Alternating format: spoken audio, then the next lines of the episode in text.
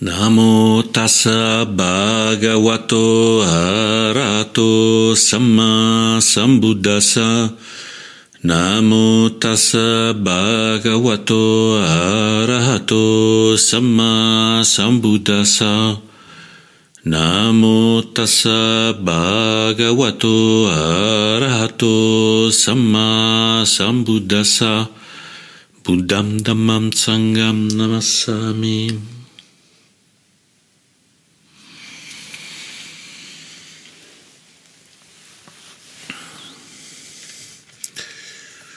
C'è stata questa domanda interessante se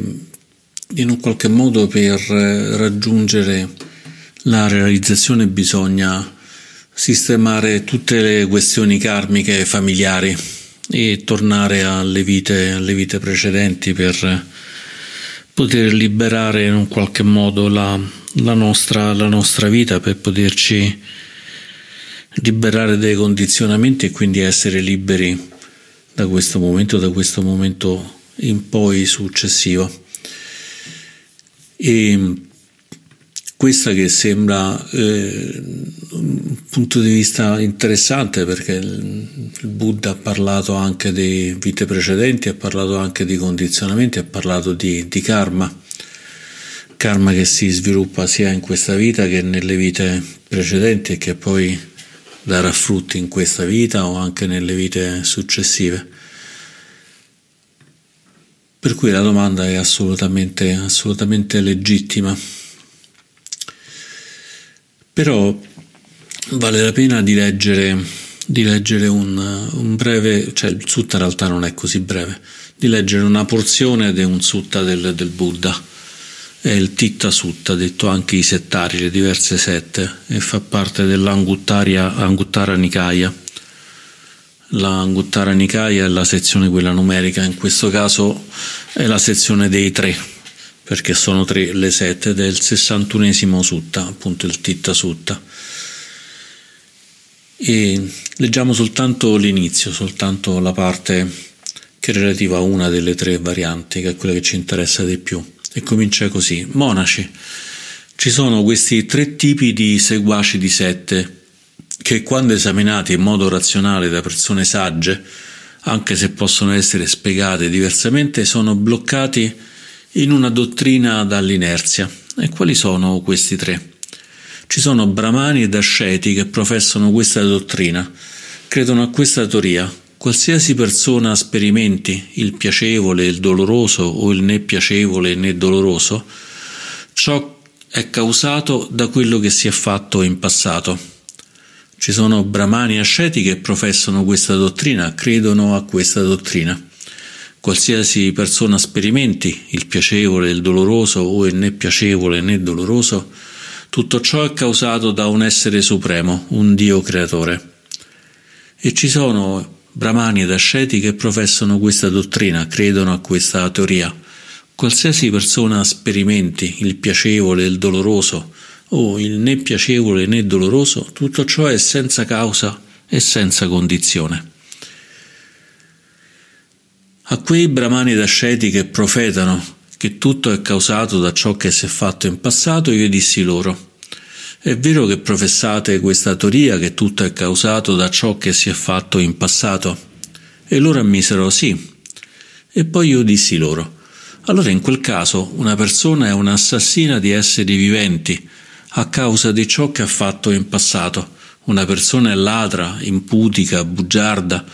usa parole che dividono, usano parole aspre, avida, malevola, crede in teorie sbagliate a causa di ciò che ha fatto in passato. Quando uno ripete gli errori fatti in passato, monaci, allora non c'è desiderio, non c'è sforzo al pensiero. Questo dovrebbe essere fatto, questo non dovrebbe essere fatto.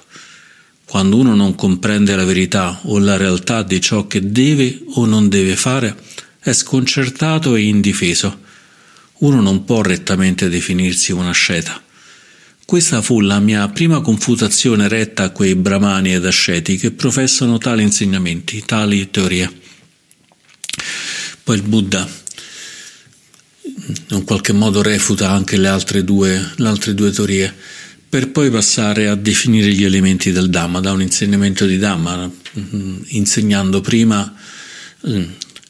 la parte relativa a tutti quanti i componenti basilari, a tutti quanti i datu, i, e quindi parliamo chiaramente di terra, acqua, fuoco, vento, spazio e coscienza, in questo caso qui sono sei, le sei proprietà. Poi insegna diciamo, gli organi di contatto, appunto come gli organi di senso più l'organo della mente, poi le 18 esplorazioni, quindi quelle in cui si creano a forza del contatto anche la parte di sensazioni e così via. Le sei proprietà di quelle di nome e forma, da cui poi derivano gli organi di senso e così via, fino ad arrivare alla parte di nascita e quindi di, di morte, quello che altrimenti ha insegnato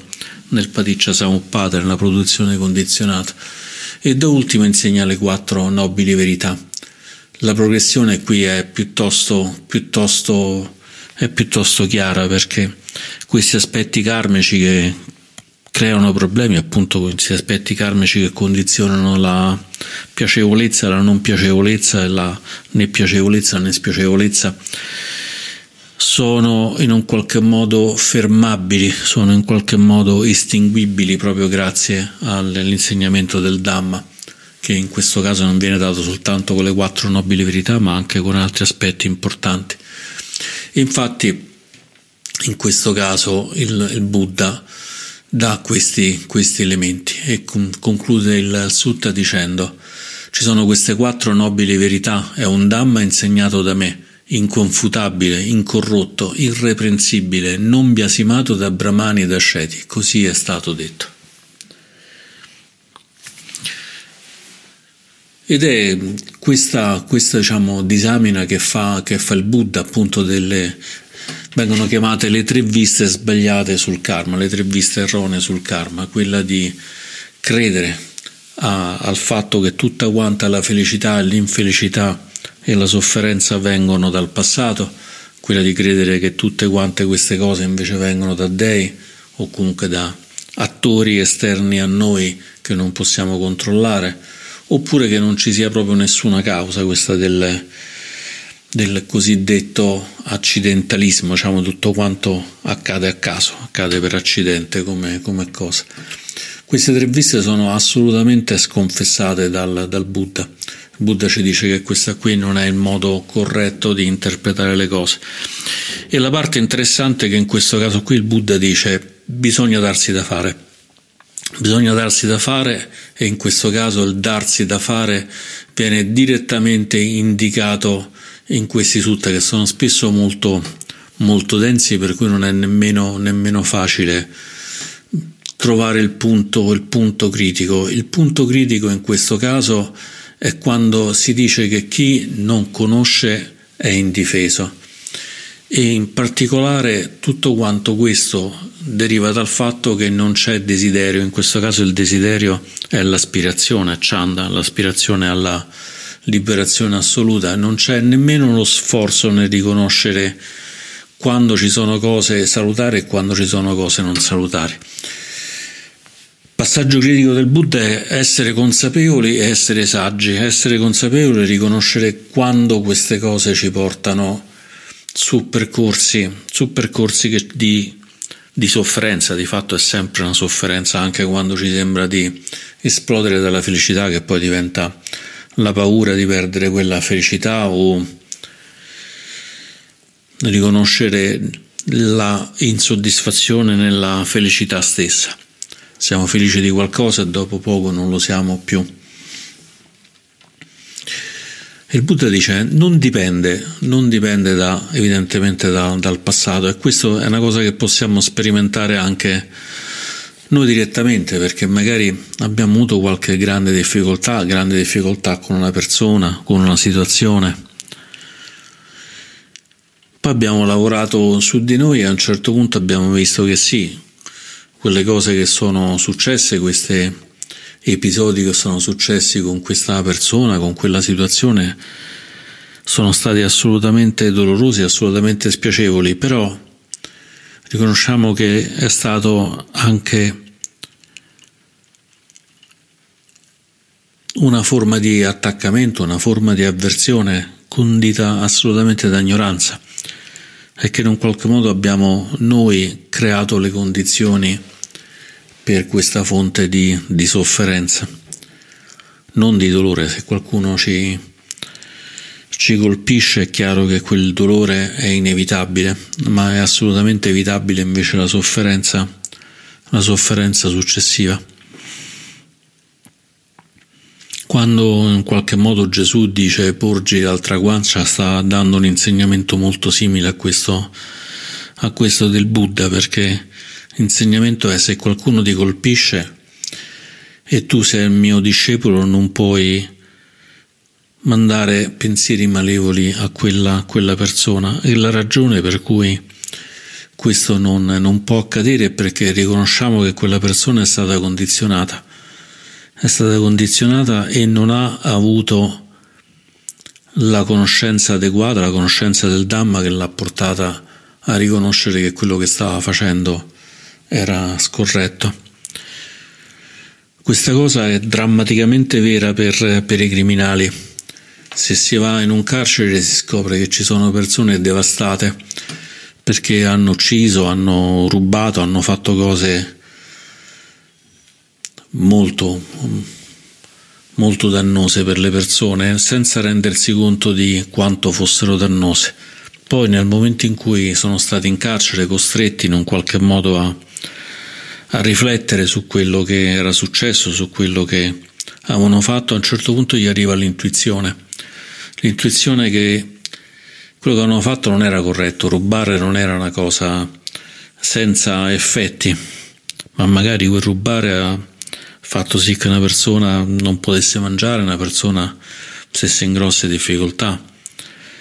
che magari aver fatto uno scippo può aver danneggiato, ferito una persona e magari quella persona poi ne è morta.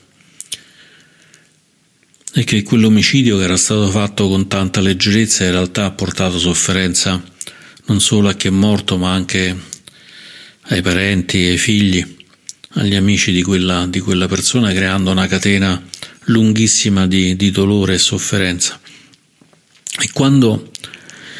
quando arriva questa, questa percezione, questa conoscenza, è difficilissimo, difficilissimo rimanere stabili. Ci sono alcuni, alcuni detenuti addirittura che si suicidano a quel punto. Persone che sembravano con il cuore di pietra, ma quando entra una parte di Dhamma, una parte di conoscenza all'interno di quel cuore, la pietra si, si rompe, magari non del tutto, ma si rompe un po'. E a quel punto non, non, non ci si perdona. Ed è per questo che il bilanciamento della conoscenza deve essere necessariamente la gentilezza amorevole. La conoscenza sublime è, è avvolta, risiede, è intorno, è fuori dalla gentilezza. La gentilezza amorevole metta non è esterna alla conoscenza, ma è compenetrata di conoscenza, perché conoscere le cose e non perdonarsi, conoscere le cose e darsi colpe significa non avere una piena, una piena conoscenza. Allora, con gentilezza riconoscendo che sì, sono state fatte cose terribili, ma c'era un'ignoranza, c'era un condizionamento e adesso quel condizionamento però si è, se non distrutto, quantomeno molto indebolito. Allora bisogna essere gentili anche verso noi stessi che abbiamo fatto quelle colpe o gentili verso chi ha fatto cose dannose nei nostri confronti riconoscendo la stessa, la stessa realtà del, del condizionamento. Allora in quel caso anche chi ha commesso crimini incredibili può, una volta che è arrivato a capire il dolore che ha generato, la sofferenza che ha generato, trovare invece questa fonte di, di attenzione, trasformare questo dolore, questo dolore che scaturisce nel momento in cui si ha la piena visione di quello che si è fatto, trasformarlo invece in responsabilità e quindi cercare di aiutare tutti gli altri tutti gli altri esseri. E quindi con questo processo di conoscenza condito dalla gentilezza trasformarlo poi in dana, in generosità. E noi naturalmente lo possiamo vedere da, da tutti e due i lati, sia dal lato di chi fa delle cose negative, sia dal lato di chi riceve queste cose, queste cose dannose, riconoscendo in ogni caso questo, questo processo, ma riconoscendo assolutamente che grazie alla nobile aspirazione, alla nobile aspirazione di illuminarci, di raggiungere il Nibbana, di raggiungere lo stato di senza morte, questa serena, stabile e assolutamente intoccabile felicità, non una felicità esplosiva, ma una felicità enormemente comprensiva che abbraccia tutto e tutti possiamo riconoscere che qualunque sia stato il condizionamento, qualunque sia stato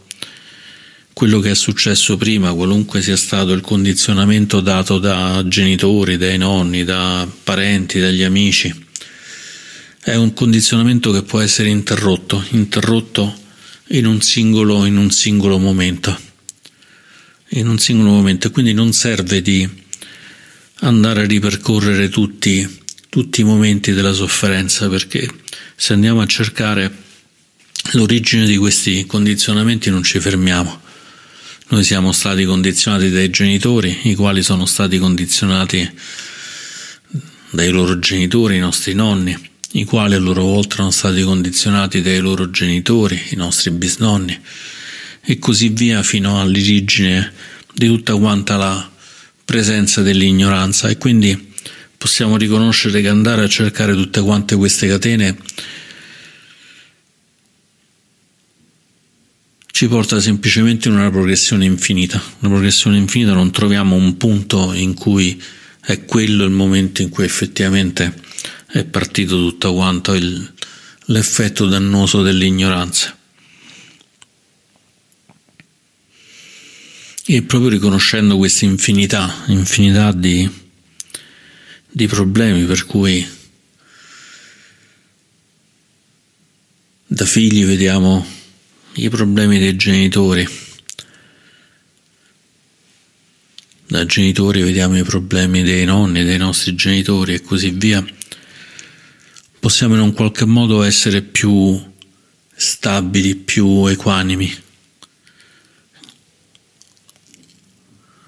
Non perché accettiamo tutto, non perché rimaniamo passivi di fronte a tutto, ma anzi proprio perché siamo massimamente attivi, massimamente consapevoli, possiamo riconoscere questa catena di condizionamenti e proprio rispondere alla violenza con l'unico modo che consente di andare, di andare oltre la, la, violenza, che è quello invece della, della conoscenza e della gentilezza. Che è il modo che ci ha insegnato il Buddha, che è un modo che non deve sciogliere tutti i nodi, è un po' come la famosa modo di sciogliere il nodo gordiano. Di Gordio c'era questo nodo incredibile al porto che nessuno riusciva a sciogliere finché non portarono Alessandro Magno davanti a questo nodo e dissero Sire questo nodo nessuno riesce a scioglierlo di questa di questa fune e lui disse non c'è problema, prese la spada e con un colpo solo tagliò, tagliò la fune, tagliò la fune e si scoprì che c'era un modo diverso per, per risolvere il problema, che è quello di tagliare, tagliare improvvisamente. E il Buddha quello che ci ha insegnato è tagliare i condizionamenti, tagliarli con passione, passione ardente di volerci, di volerci illuminare che ci fa essere consapevoli in ogni momento, in ogni momento consapevoli se nella nostra mente c'è qualcosa di salutare o qualcosa di non salutare, andando a sviluppare quello che è salutare, andando a lasciar cadere quello che non è salutare. Ed è questo il modo con cui noi tagliamo i condizionamenti e che la fune sia stata messa da una persona, da due persone, da mille persone, un milione di persone, non ci interessa. Ci interessa fare come Alessandro Magno, utilizzare la saggezza e la conoscenza per interrompere, interrompere questi condizionamenti, perché sta a noi, sta a noi quello di lavorare per liberarci Sta a noi trovare le persone che ci possono aiutare in questa liberazione a partire dal Buddha che ci ha insegnato il Dhamma. Esplorando, conoscendo meglio e approfonditamente l'insegnamento del Buddha, il Dhamma, e stando insieme con l'Arya Sangha, il Sangha dei nobili, il Sangha di chi ha raggiunto almeno un livello di illuminazione che ci può in questo percorso e anche con il sangha più, più mondano, il sangha dei monaci, il sangha delle monache,